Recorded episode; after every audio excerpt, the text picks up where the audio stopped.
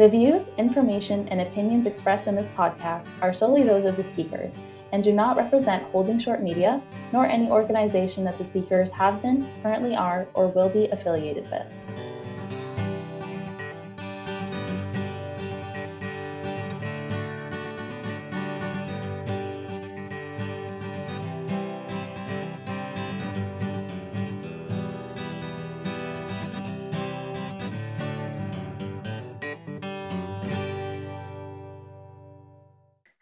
Welcome to the Holding Short podcast. I'm your host, Laura Matheson. Today we are joined by Ariana Woodley. Born on the small island of Anguilla, it was almost inevitable that flying would be part of Ariana's future. Watching the small to mid sized aircraft take off and land at the Clayton J. Lloyd International Airport became quite the hobby, which later resulted in garnering a summer job in the air traffic control tower. Now a graduate with a double major in geography and aviation and a minor in environmental science, in addition to holding a commercial pilot license, Ariana currently works at Mount Allison University as an admissions counselor for prospect management. To quote Ariana, a career in aviation is not a one step process. Black students need even more support from as early as possible to ensure that they are able to receive the best training possible, especially with financial support. As the Student Program and Development Director at the Black Aviation Professionals Network, Ariana's aim is to ensure that students have access to all that is required without having to worry about how they will fund their training. I truly cannot be more excited to have her joining me today. Welcome, Ariana. Hi, Laura, and it's great to be here. Welcome, everyone. Thank you for tuning in. Thank you so much for finding the time for this. I know you have a lot on the go, so we'll jump right on in. How did you get your start in aviation? All right, so I think I can probably go back to age six. My parents made a habit of making sure that we were well traveled, um, at least two trips a year, and my first real experience with aviation was getting lost in the airport because I was trying to find the hangar and figure out where the planes were coming from. So I would say that was my real start there. Uh, as the years progressed, I had a summer internship in our air traffic control unit back home. And that was something that really reinforced for me that I, I needed to be in aviation. I loved air traffic control. It was great. And I did it for the following summer. And then I'd come in during the winter periods as well but I knew that I always wanted to be a pilot from that area. Um, talking with them and giving them, you know, all the required information was fun, but I wanted to be behind the scenes. So that's that's really how I got started. Um, I decided to head over to New Brunswick for my undergraduate education. And that resulted in me undertaking the Bachelor of Science in Aviation program, Later on, as you'll find out, um, I kind of restructured my program a bit to include geography and an additional minor. But in 2016, that's when the journey really began. So I love that for you, you were clearly a confident enough kid that to go to an airport, your first thought is, I need to go figure out where the planes are being kept and where all that is. Because as a little kid, I was too nervous to leave my parents at an airport. Oh yeah, it was it was always fun, especially getting lost in U.S. airports. My parents would be behind me, but I knew what I wanted. And I think that's probably the drive that I have today. I know what I want. I'm going to go for it, even if it makes everyone else, you know, question a little bit. But, you know, once you know what you're interested in, you just go for it. Now, did you grow up in the Caribbean? I did. So I'm originally from Anguilla, very small island, but um, small and powerful. A lot of pilots actually do come from Anguilla and they make their way into the US. So lots of encouragement there on that end, but very few female pilots. I do believe there's just one. Her dad owns a flight school, if I'm not mistaken. But yeah, I think aside from the two of us, maybe there's another one, not to my knowledge, at least. No, I'm just thinking as someone that grew up in Eastern Canada, it's mm-hmm. cold. I'm used to sort of the plus 40 in the summer, minus 40 in the winter. Mm-hmm. What is it like, I guess, sort of, I guess, year round living in Anguilla, just like a country? I mean, to me, the Caribbean just seems lush and wonderful mm-hmm. year round as compared to Ottawa. It's definitely warm. Um, I do find that the warmth is something that every time I go back home, I have to readjust to, even though Sackville summers or Moncton summers are really warm too. But you can expect consistency in the weather, at least with Anguilla.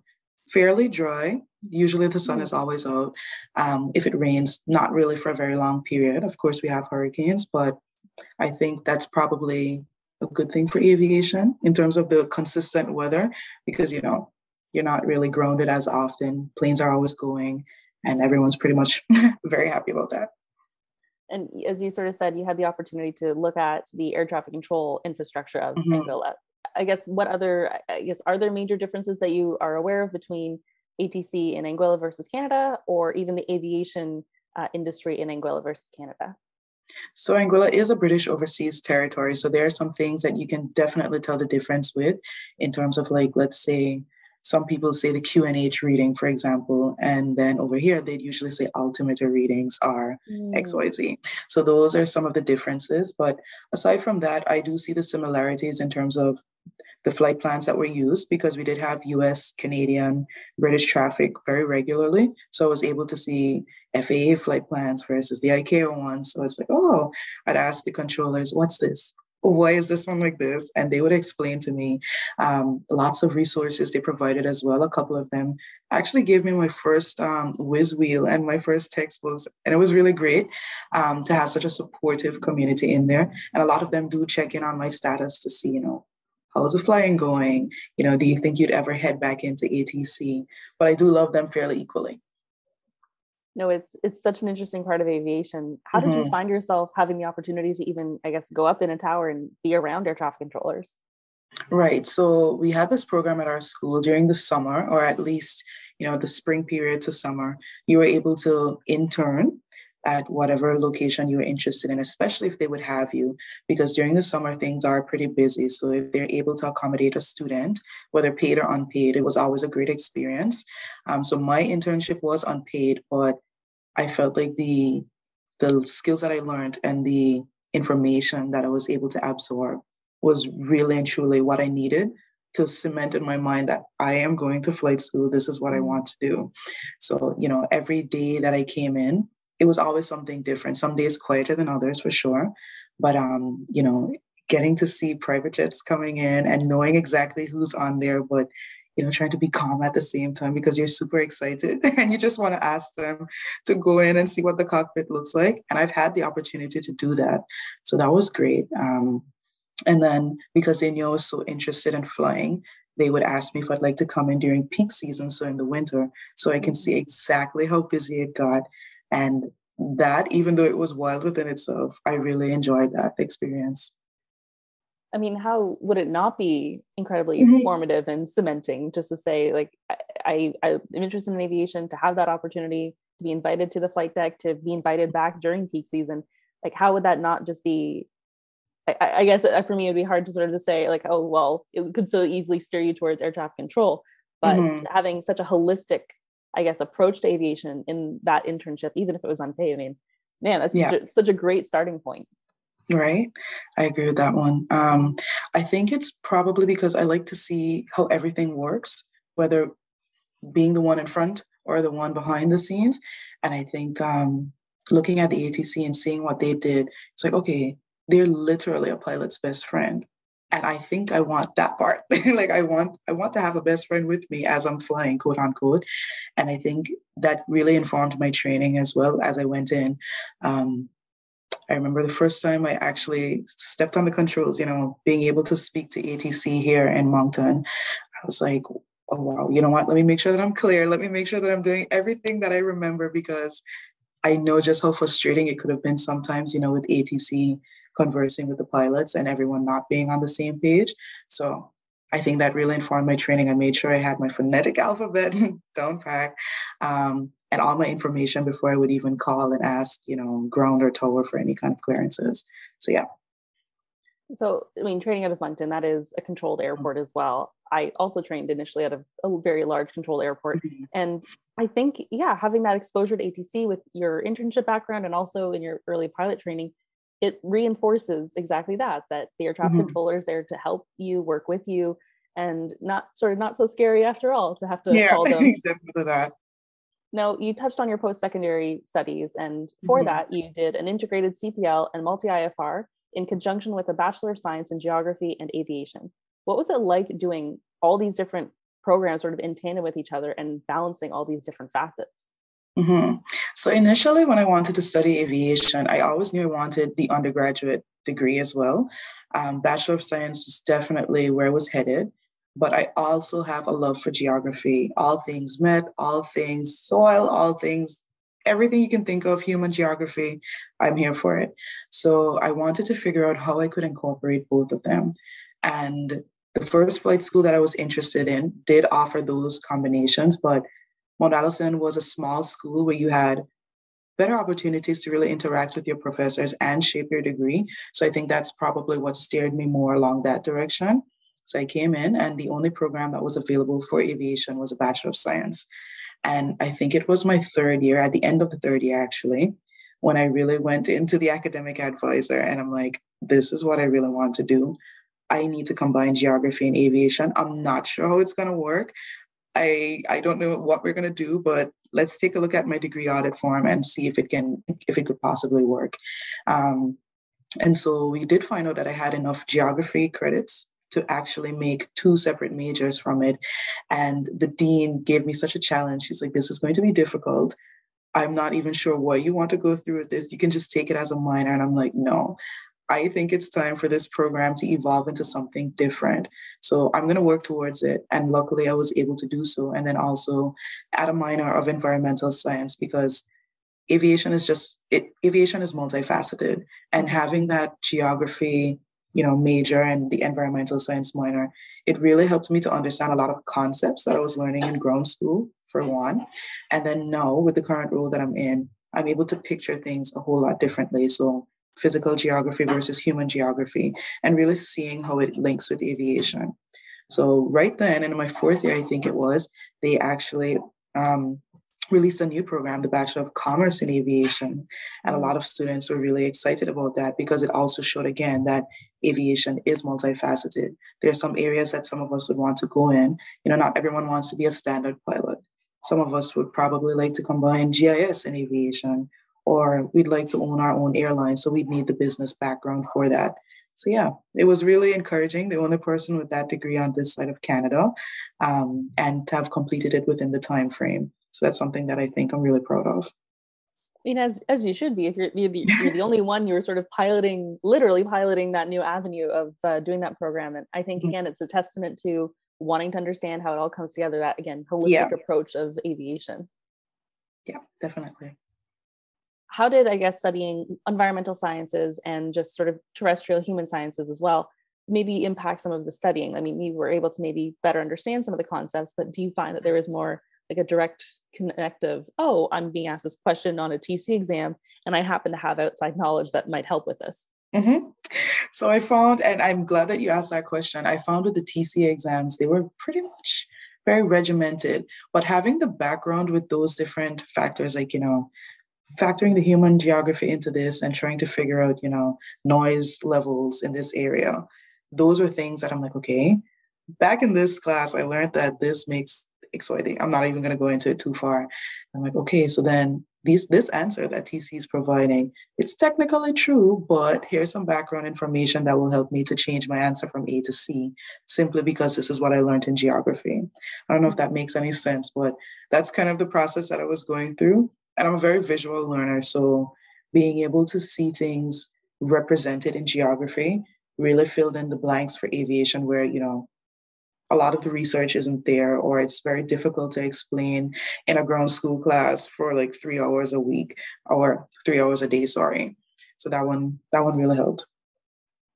I'm sort of reflecting as well you mentioned that the fact that this program although it's sort of initially an aviation program mm-hmm. it is keep it keeps developing all these different offshoots because aviation is not just about pilots and planes there's mm-hmm. the meteorological side the business side of it so i think yeah, yeah a program that is willing to evolve and really allow their students the opportunity to drive the sort of to drive their passion their own interest i think that that sounds just like a really um, really interesting and healthy way to approach learning if it's yeah. something that you want to do yeah definitely that and i think it's because of the the experiential learning opportunities that we were provided it really put things into perspective for some people because the fact of the matter is some people may be interested in aviation but it's until they get into flight school when they actually have that up and close interaction with an engine and reading it in the textbook it, it, just really it didn't really help the situation.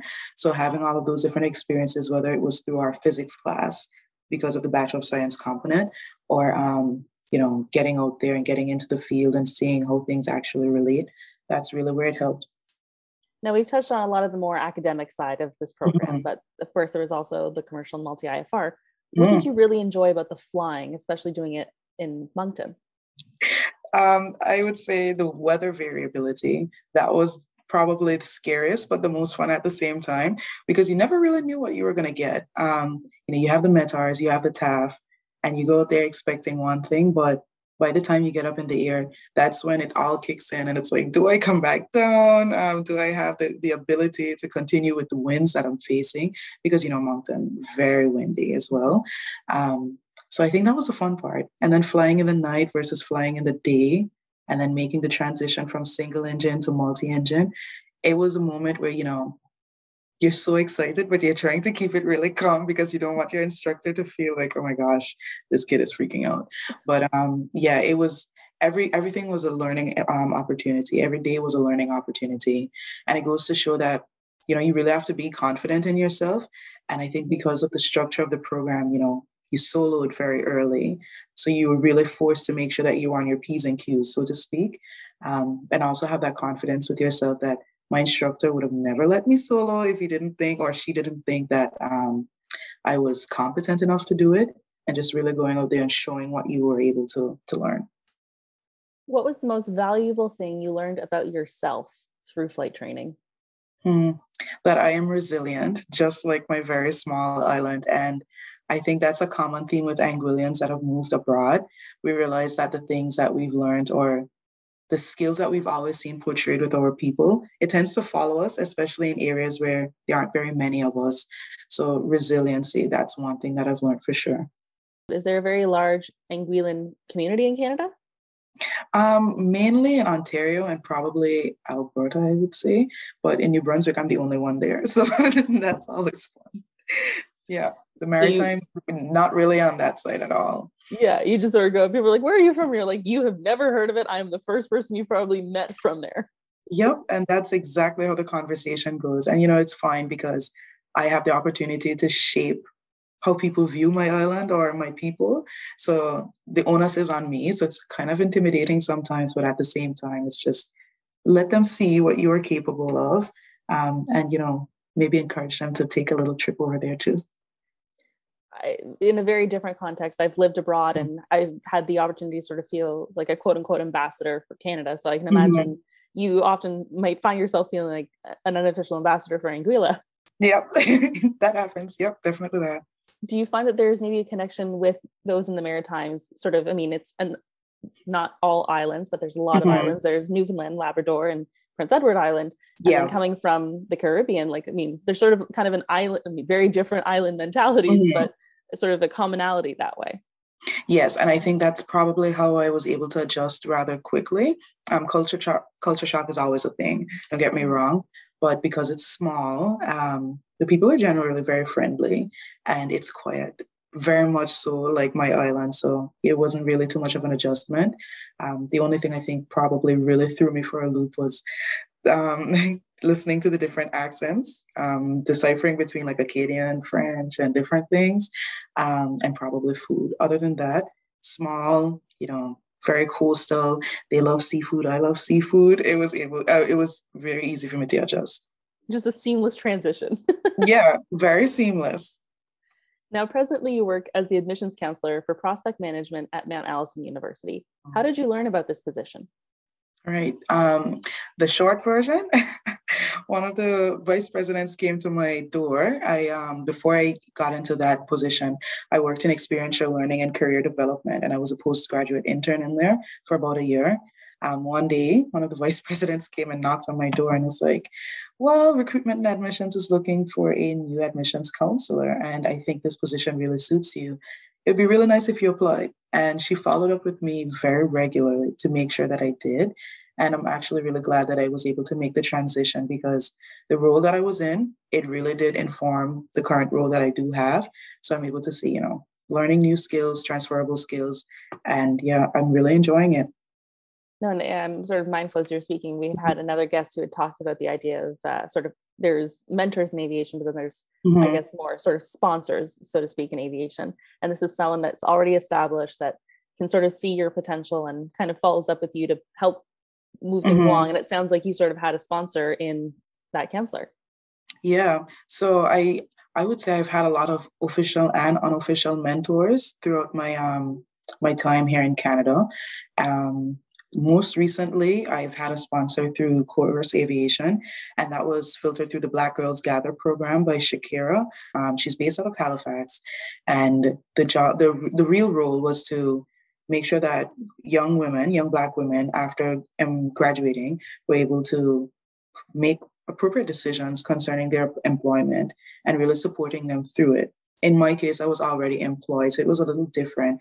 So my sponsor took it upon herself to really make those connections in aviation.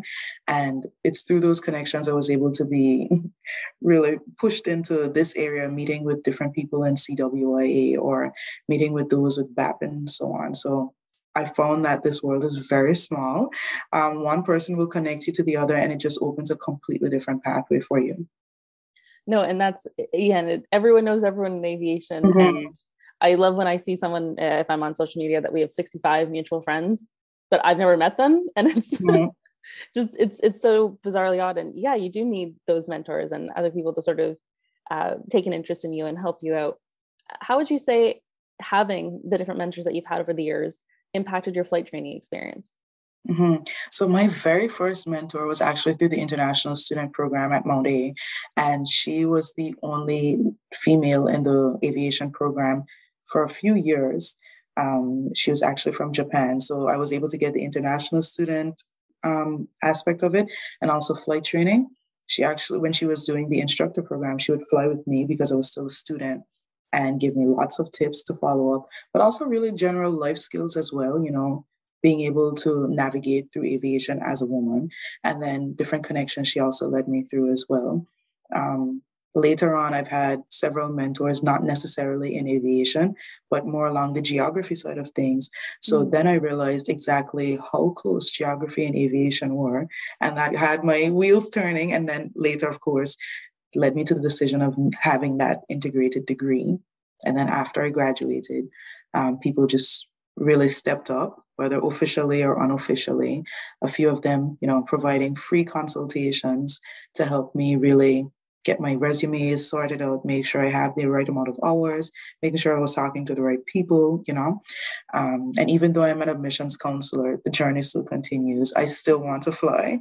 Um, but it's really nice to be able to see, sit back and really see how aviation works because even though I did my complete flight training, I still was unaware of how many roles were in the aviation industry and how many behind the scene jobs there were. So that's what I'm really, right now, I'm actually just sitting back, contemplating on whether or not I really want to fly or so being an AV, being directly in aviation or being an aviation professional.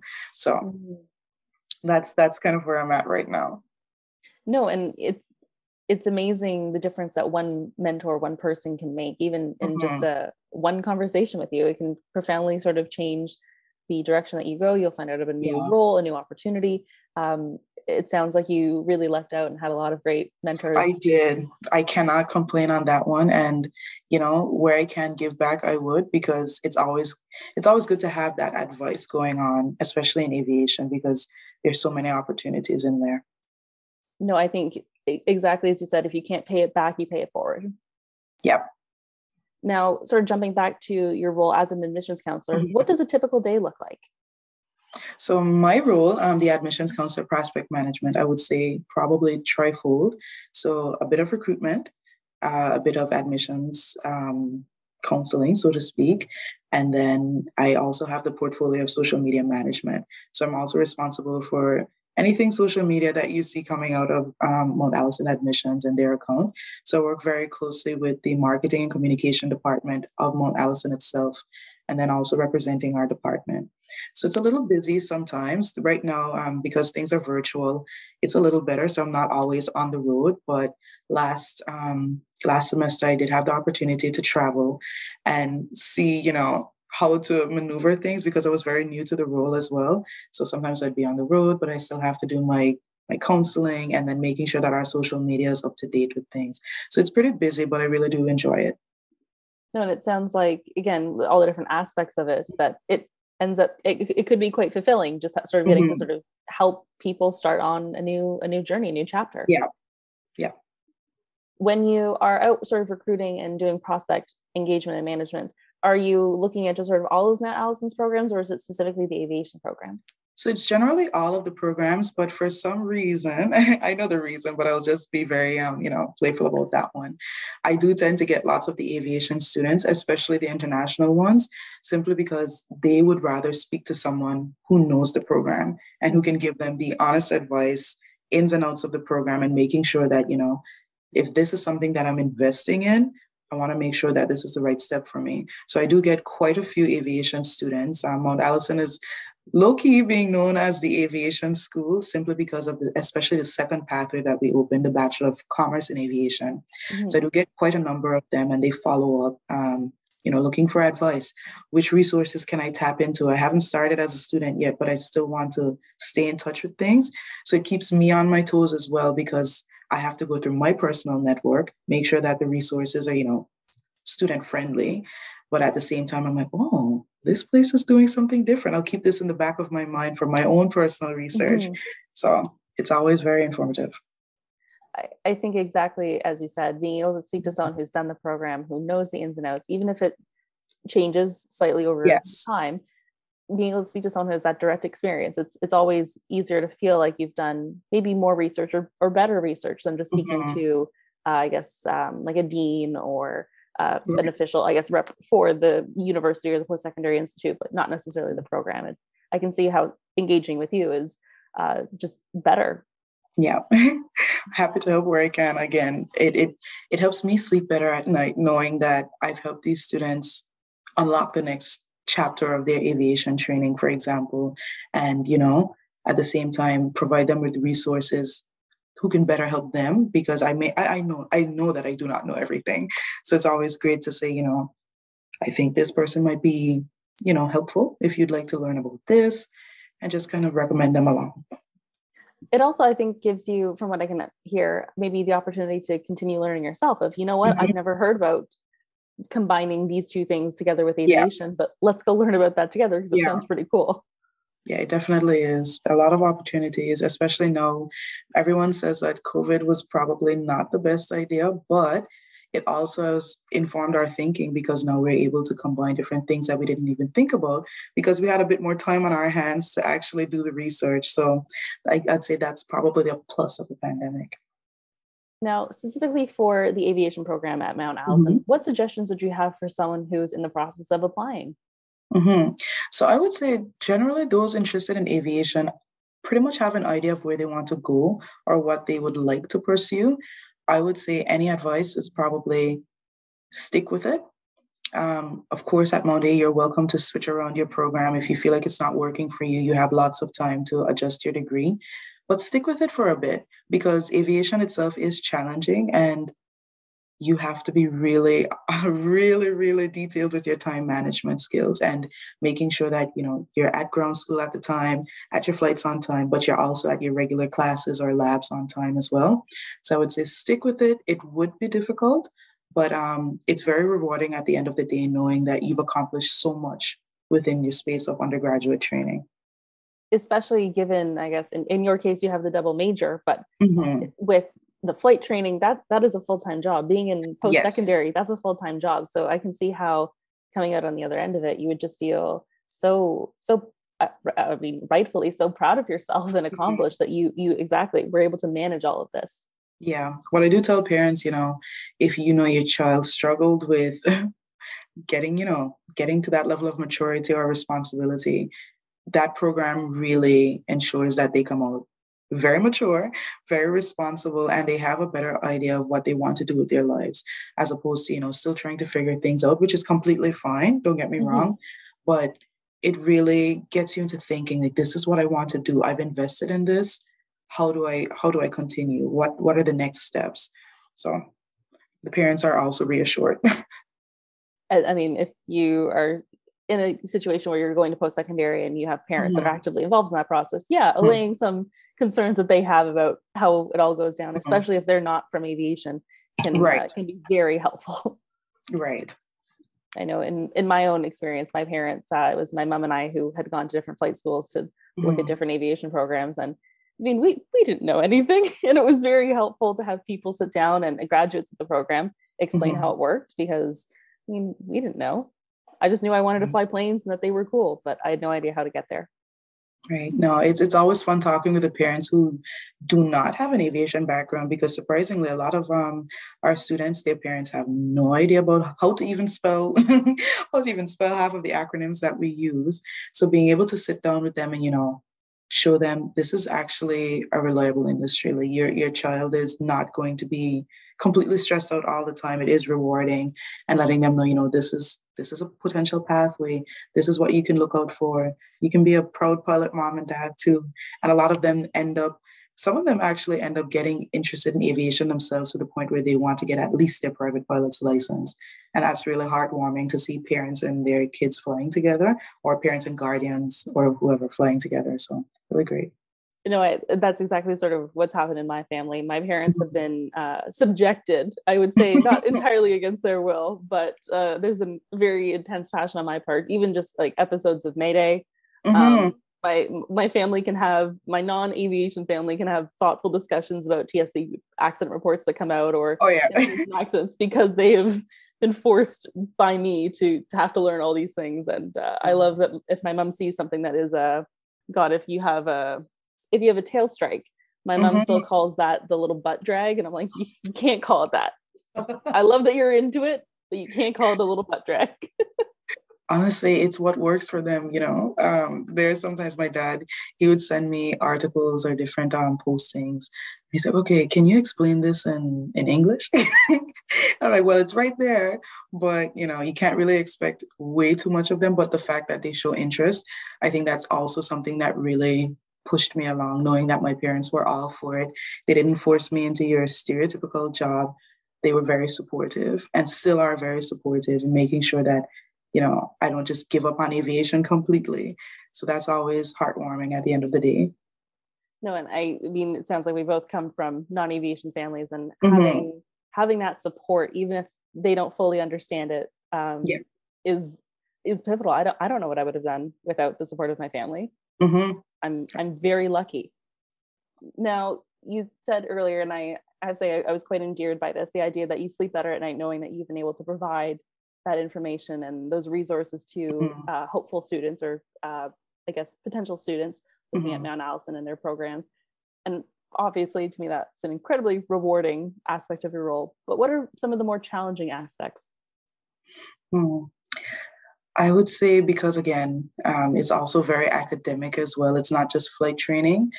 You know, really conveying to a student that you really need the academics to get through this. It's flight training. It involves so much information that you have to absorb that you have to at least have a little.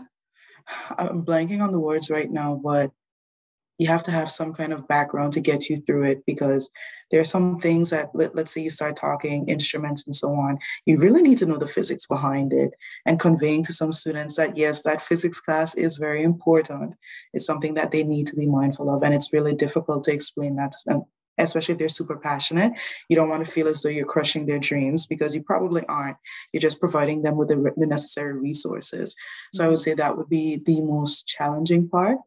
And um also seeing students really passionate about aviation but not having the funding to get through with mm. it um, obviously i don't really make as many decisions regarding funding because i'm just the admissions counselor but you know they they voice these concerns and you, you encourage them to apply for scholarships and so on. And then they reach out and they're like but it still doesn't cover enough and my my family isn't able to support. And some of them are doing it on their own as well so it's just them. Um, and just really reinforcing to them that you know it's still possible to follow on your dreams. It just may take a little longer and you know being able to I, I was able to take a loan to fund my education so it wasn't the same i guess same issues or whatever. But um really that that's the difficult part sitting there and knowing that you know they're going to struggle financially they're probably going to have to work. It's probably going to take a little longer to get their degree but when they actually get through and you see the whole success story, it's just a testament of if you really want something, you're going to work and do what you need to do to get there. No, and of course, that is such a, a barrier to aviation, um, mm-hmm. and it affects different people differently. It depends on a, a bunch of different factors of related to who you are and the circumstances you find yourself in. But yeah, I, I can see how having that that those challenging conversations, those those tough conversations where mm-hmm. or even I guess maybe telling someone like it, it didn't work out for you this time. There's different things you can do um, yeah. to reapply, but it didn't come together today. And that yeah. when it's your passion, I can imagine that would be very hard because it's it's your dream too. You understand what it means mm-hmm. not to have made it into that program. Yeah. With every success, there is a challenge. And being able to see a lot of them because I would go through their files and see that they applied previously, but had to withdraw because of financial constraints. And then when I see them come back, especially with my last um, admissions period, I should say, it makes me feel really great knowing that and then they tell you like i got a scholarship that covers whatever or i was able to get a financial um, financial assistance to help me through it and then i have this payment plan and they give you the entire list and you know they're passionate because they give you this very detailed plan and it's like you know what? Go through it. If i see something that can help you i'm going to send it your way because I, I know that you're really serious about it and it's not just you know i'm doing this because like i have to. That's it they're super passionate. Now, how did you become involved with the Black Aviation Professionals Network? Great. So back to that topic of this aviation world is very small. Um, one of the professors at MODE, he's actually a program advisor for the Bachelor of Science program now. Um, he connected with a contact in CWIA, actually Nisha, and he said, you know, I think you'd really like to meet this person. Let's um, arrange a call. And I was able to speak with Nisha, and she explained to me, you know, all those CWIA, what they were currently working on. And then she said, you know what? I have a contact, and I think this is probably right up your alley. I know you're busy, but this is something that you'd really like. So I said, okay, who are you contact who are you putting me in contact with? And it was actually Tanya from the Black Aviation Professional Network. And it's like I've never heard of I've never heard of them. I'm not sure what this is, but I'm willing to entertain a call and see where we go from there. And after our call, um, she offered me a position with the team. Um, mainly for student programs and development because again with my role at mount a i'm dealing with students all the time and it just was a perfect fit. And so I signed on. That was last September, if I have my dates correct. And I've never looked back since. It's always been great. No, and I had the opportunity to meet Tanya before mm-hmm. BAPN was officially official. And but at that time, of course, the the wheels were turning. Tanya was yeah. trying to figure out how to make that all happen.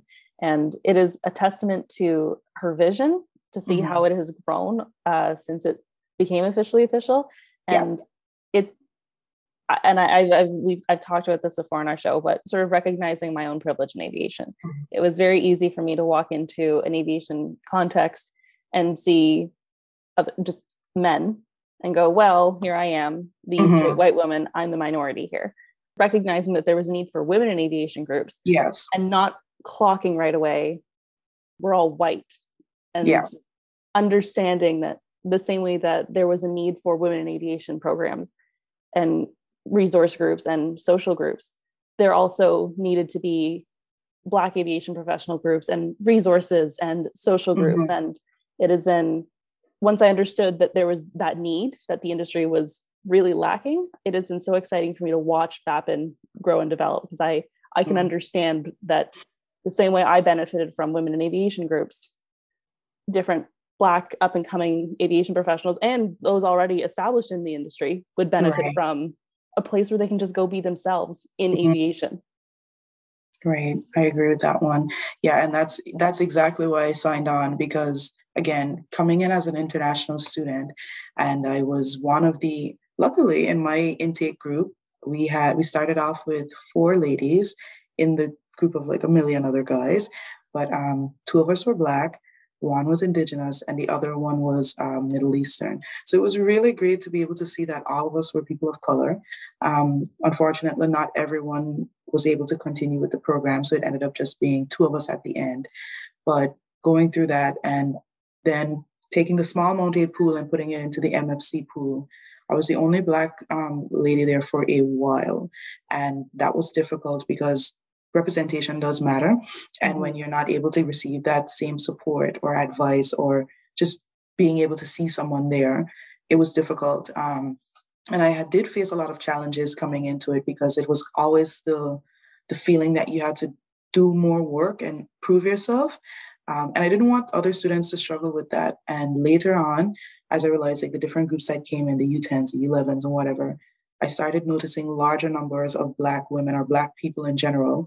Um, and through BAPN, it's like we can help these students, we can support them, give them the avenues, the support, the advice that they need to make it through because they are more likely to drop out of the flight training or any other training that's aviation related simply because there's no one to give them the advice and no one really takes them seriously. So my role with BAPN was trying to eliminate that as much as possible. And I would say that given where we started and where we are now, students see they they all just with the representation matters. Thank you for the advice. You know, this is something that we really needed. And especially again, if they come from non-aviation families, mm-hmm. they're able to inform their families and show them that this is this is an important career. This is not just, you know, me just blown around with a plane or something. This is actually a career and I can move vertically within it because you don't have to just be a regular working pilot. You can get into flight operations. You can there's so many things that you can you can work in. So presenting them with those opportunities, especially at a younger age, so that they make informed decisions moving forward and being able to connect them with those people because there are people around. It's just, you know, you kind of need someone to introduce you, make that um, initial introduction, and you move from there. No, and I, I'm sort of thinking about CWIA and just sort yeah. of how they have changed uh, since uh, Iris and Nisha took on uh, yeah. the, uh, the role as like co-chairs, co-organizers for uh, CWIA 2022. Mm-hmm. And although I really enjoyed CWIA uh, when I was at their conference in 2019, mm-hmm. I think it was very important for both Iris and Nisha to make sure that it was more that the feminism of CWIA was more intersectional, that it was more yes. inclusive. Yeah. I I fit right in, and it never. Again, it speaks to my privilege. I never thought that any of the women there that were black or indigenous or just women of color were not necessarily feeling as welcome as I was just because I was a white woman that it was different for them. So I I think that having yeah exactly like a resource group mm-hmm. um, that it doesn't detract from my experience to have a black aviation professionals network it, it, it makes it better for the industry overall yeah. when people can be supported and feel i guess yeah just more welcome and if if that's if it's if it is as i mean if it sounds as simple as simple as mm-hmm. just sort of having those communities and that the communities are visible and thriving and trying to help everyone i i, I just commend the work that BAPN is doing because i i i cannot i do not understand the difference they make but i know the difference that they make yeah yeah and i really appreciate you being able to say that because you know we may not understand things on a personal level but being able to see other people benefiting from that and acknowledging it that's something that i really do appreciate Oh, it, it, I had one mentor in aviation, and she's I, I, I have many mentors. I'm going to pick on her for a moment here. She has mm-hmm. Uh, she has this great ability where she was the first sort of person in aviation that taught me that investing in the success of others mm-hmm. does not hinder your own success. Agree. You, I am not going love to. That. I am not going to be penalized for supporting someone else. In fact, it's mm-hmm. going to make us both richer for that. And I am mindful of sort of my place as a white woman in aviation that yeah i have my own set of challenges mm-hmm. but a woman of color has all these extra challenges too in addition to just being a woman so yeah.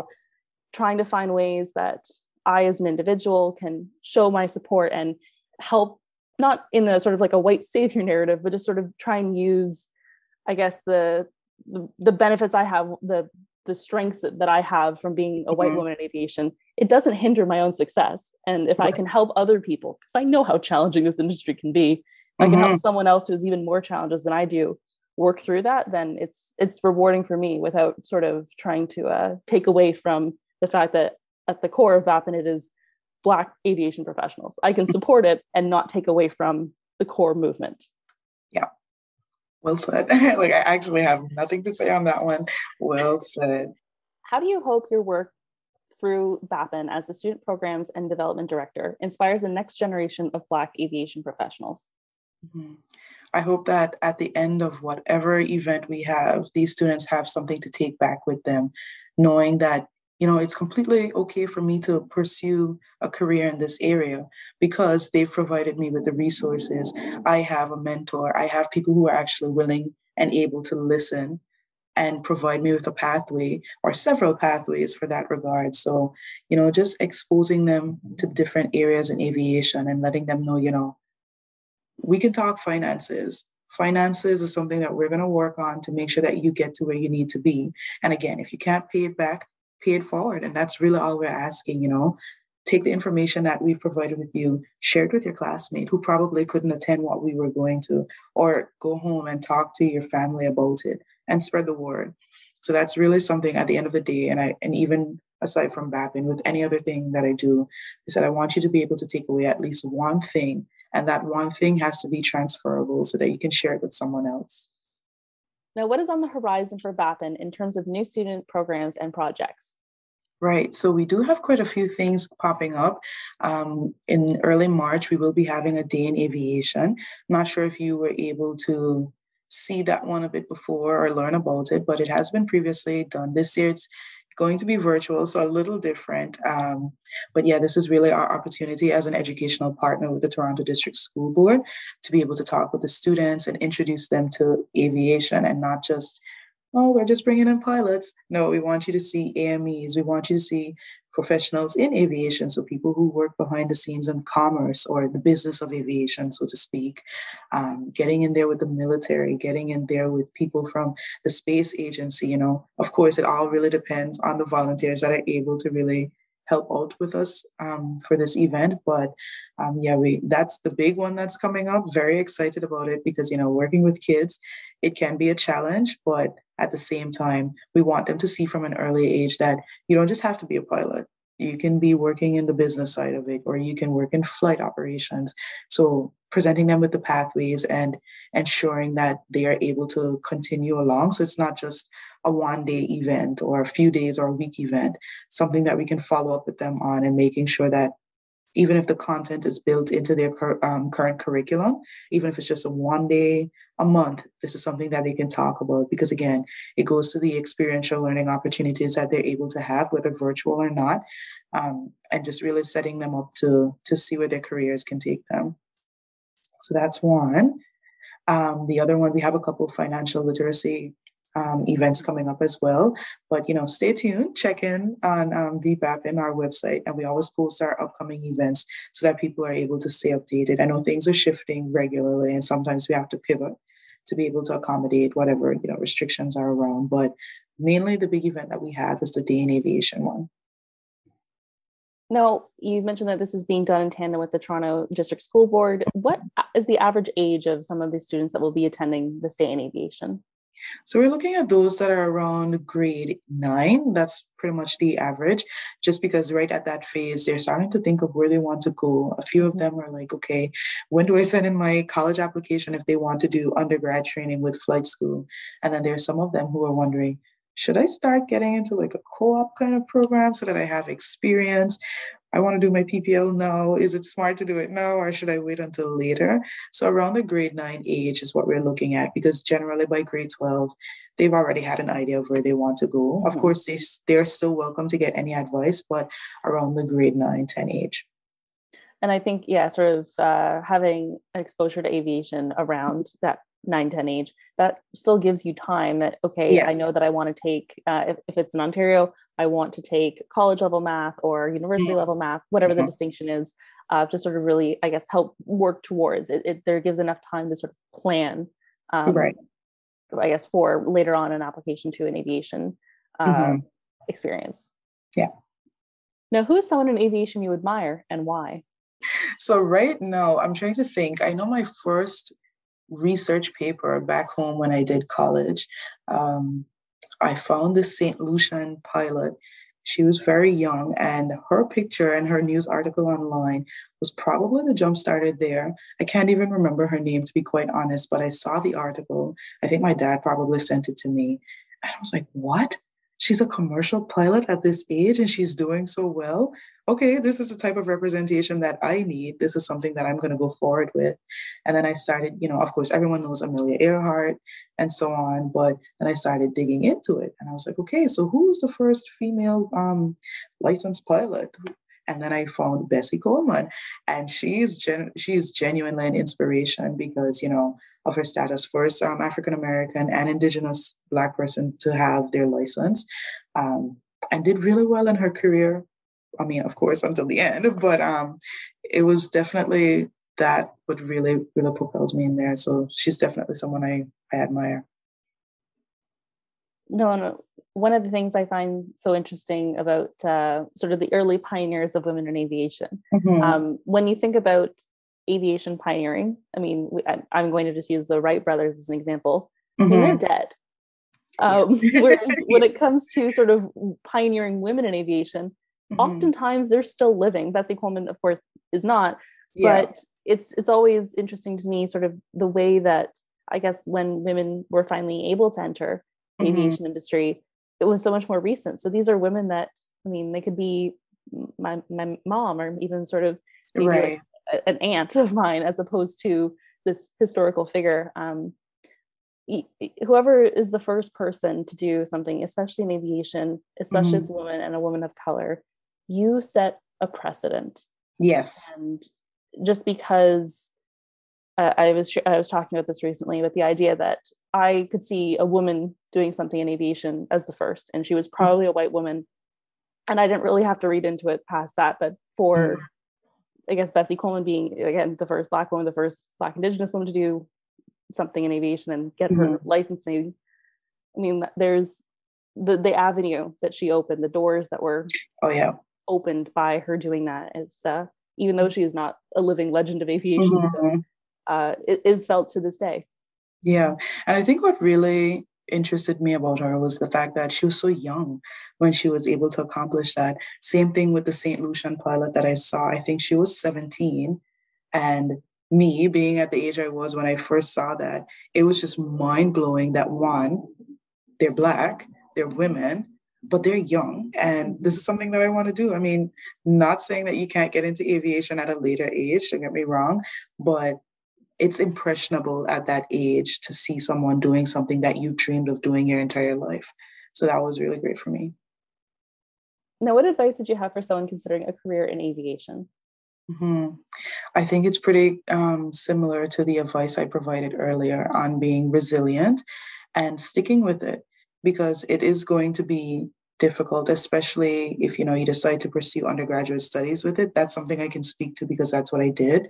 Um, it's difficult but it's rewarding. And yeah you may have to miss out on a few social events or you know really restructure your calendar to suit certain things but stick with it. Um, you'll be surprised where aviation can take you literally and figuratively. But um, it is definitely a rewarding area, and you never know who you'll end up inspiring. So continue along with your journey, and it's okay to reach out for help from different professionals in that area. Don't be afraid to reach out for help. If you're struggling with you know understanding certain concepts or even with the physical flying the, the physical flying itself ask for help because you are trying to be the best version of yourself. If you decide to get into commercial aviation, for example, you're going to be responsible for lots of lives. So if you realize that something is challenging you, definitely go for it. Um, I was lucky to have some really great instructors, and anytime there was something that I struggled with, even if it involved taking an extra flight or just sitting down and doing an additional fun flight, quote unquote, so that I could really not lose sight of the fact that aviation is something that I loved as opposed to, oh my gosh, I'm doing this because like I have a test to prepare for. Um, those are really, really great moments and really reaffirmed my love for aviation. I can attest to exactly what you said of every now and then having a fun flight, just yeah. as a a break from oh i'm prepping for this or what are mm. the v speeds for this other aircraft i'm working on yeah. just being able to just yeah be you in the plane in the moment and mm-hmm. mind it's it's so easy to lose sight of why you're doing this and that yeah. it is actually fun. and I think one of my instructors used to say all the time, you fly the plane don't let the, fly, the, the plane fly you and that's always something that continues and it's something that i actually use in my daily life like don't let the situation control you. You take control of the situation. So, you know, aviation really does give us these moments where we just sit back and we're like, wow, okay, I can actually apply this to real world situations. So, yeah. I, I joke that the confidence I have from aviation sometimes uh, spills over into my regular life, but not mm-hmm. necessarily mm-hmm. in like a helpful way that I I'm like, well, I I understand an engine. I can do this mm-hmm. IKEA furniture. And yeah. it has no direct correlation, but I just have this sort of this confidence that comes with aviation. Mm-hmm. Um, I don't think uh, unmer- unwarranted or um, confidence that could sort of put me in harm's way. Um, mm-hmm. But yeah, it just sort of like I'm more willing to maybe try something that yeah you you are more willing to accept a challenge and yeah. that's i think that's probably what BAPN is for me more of a challenge because it's still a very new area to me at least you know with the student programs and development it's like yeah i know to fly a plane but do i know to work backwards and design programs to help these kids later on fly a plane if that's what they want to do so it's always a challenge for me and although sometimes I sit back and I'm like, guys, I don't think I can do this. This is so much mental capacity that I don't know how to expand. But then I remember, you know, what the goal is, what we're working towards. And, you know, I just sit back and I say, challenge accepted. And, you know, it may not always work out as well as I wanted to, but it's still successful. And then I find ways to improve and move forward. And again, just like life, you try to find ways to improve and move forward and better yourself. So, yeah, challenge accepted. Now we've talked a lot about aviation, your mm-hmm. post-secondary studies in aviation, but who is Ariana outside of aviation? What are some activities you enjoy that have nothing to do with planes and flying? That's so funny because I still feel like everything has to do with planes and flying. and I think everyone who has the aviation bug can say the same thing. But um, yeah, I have several jobs. I call myself the jack of all trades because I will try anything um, simply just because it's always good to challenge yourself. And that's one thing that I do. So, you know, if I'm not cooking, I'm out there just hanging out with friends, trying to figure out this new game or trying to figure out how to like the most random things really but um you know taking the time now because as a student i found that i was very goal oriented you know work school, flight school, and then home. Now I'm actually taking a chance to do some traveling, um, just randomly picking up and going to different places. And that's really cool. I, I mean, it still has to do with aviation and travel, but you know, taking the time out to go to different places and sit back and have conversations, really meaningful conversations with people over a cup of coffee or a cup of tea. Um, yeah, so that's really what I do in my spare time now and has there been a place that you sort of have just sort of dropped everything to go uh, for a trip that was a particular highlight? Yes, like right now, I actually decided to come and visit my friend in Montreal. Um, I haven't been over on this side for a while, so I said, you know what, I'm just going to take some time off, and I'm going to go to Montreal for the weekend. And that was that was great because you know everyone needs a break, and spending time with the people that you value it's super important. So, yeah. I mean, again, we're sort of still kind of flirting with it's is it really an aviation or outside of aviation? But aviation does give. I took the, the train this time. So okay, not, not, aviation. I not know that surprised everyone when people realized where I was going. It's like you're not taking a plane. This is wild. Like, are you okay? are you doing well? But no, I decided to take a train. And, um, you know, there's still, again, me being very aviation minded, I saw certain um, controls. I'm just like, wow, this is literally a plane that's on a track. It, it's doing similar things. I can see where um, in physics these things align. So, yeah, my aviation brain was still kicking, but I was able to appreciate a different mode of transportation yeah so of course you not backing down from challenges liking to know how things work are you now uh-huh. just there thinking like i need to become a conductor like i need to have that in my wheelhouse as well. I'm like how do we make these things linked? Um, that's exactly where my brain is at and again like every time i jump on a plane whether it's business class or in economy i still need to see what's happening and it's probably just me just being a very curious person but i want to see what they're doing with the wings i want to see like are the flaps down are they actually really down i just need to, i need to know what's going on to satisfy my curiosity so that's probably where all of my extracurriculars come from now trying to satisfy my curiosity and understand how things work that aren't necessarily aviation related. No, and I think again, being a lifelong learner, staying curious and mm-hmm. having the sort of the opportunity and the the emotional and mental bandwidth to be able to dive into these things. Uh, God, that sounds like a great way to have your free time. Yeah, definitely. Now, would you please share with me a favorite memory or highlight from any point in your career so far? Okay, so one of my favorite memories, at least with flight training, was spinning with my instructor, like performing spins. Um, it was so great and i don't know why i enjoyed that so much because again like these are things that you're learning in case an emergency happens and learning how to recover. But i enjoyed that way more than i probably should have. I toppled the gyro. I felt amazing because my instructor was like yeah you really did it and you recovered so quickly. Um, because we were trying to do like unconventional things in terms of you know you had your hood on and can you recognize if you're in a spiral dive or if you're in a spin and how do you recover from that in the quickest way possible? And i was like yeah this is actually really great. I enjoy this a lot. So um, that was one of my favorite memories. Another one would be oh okay flying through virga or interacting with virga on the way back home from a flight a cross country flight with my instructor. Um, I it wasn't forecasted. All I've ever seen with Virga is like in a textbook, and all of a sudden we just heard like this this sound just hitting on the wing, and I I tried not to panic. I was like, you know what, let's be a really professional pilot here. What are we dealing with? And I looked over and I'm like, I think based on what I'm seeing, this is virga. And he's like, in my entire career, I've never never experienced this. Luckily, we were like really close to Moncton, so we were able to land and deal with that situation. But that was that was interesting. And I think that's one that will always stay with me, being able to see something that I only ever saw in a textbook happen in real life. So that was really cool. And then um, I would say with the admissions counselor role, probably oh, maneuvering like a million different fairs in one day because again, everything was virtual. But then I also had the opportunity to do some physical recruitment. And I could not for the life of me figure out how I was going to be able to do all of it at once. So I went from my physical engagement straight over into the virtual one. And I was just going all day. And I sat down and I was like, wow, I feel like I've just done back to back flights. Maybe this is more similar to the job than I thought.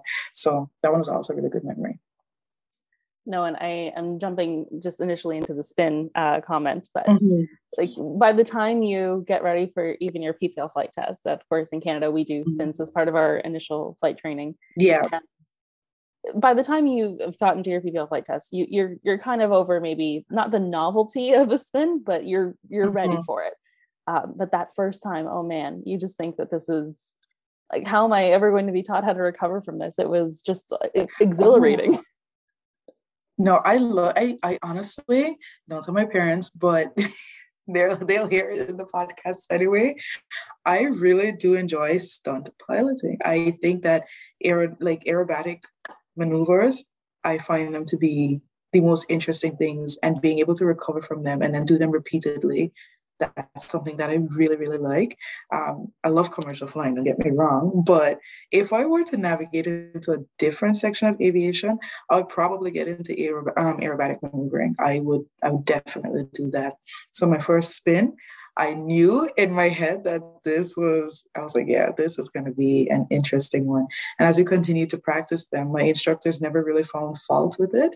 So then that kind of, you know, something that you keep in the back of your head. I'm like, okay, I'm doing this very well. Maybe I can move on over to this section.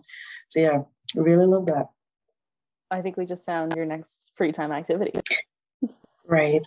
Right. We, we we're not going to tell them about that just yet. When I master it completely, then I'll say, you know what? Um, I'm into this now. Thank you for starting me off here, but I think I like that section of it. Now, before we wrap up today, where can you be found on social media? Yeah, so I am on LinkedIn, I'm on Instagram, Facebook, you name it, I have it, um, with my name, Ariana Woodley. And yeah, and Instagram, it's also the same thing with an underscore between my first and my last name. We will be sure to have all those links in the episode description for our listeners. Ariana Woodley, thank you so much for joining me today. Thank you for having me.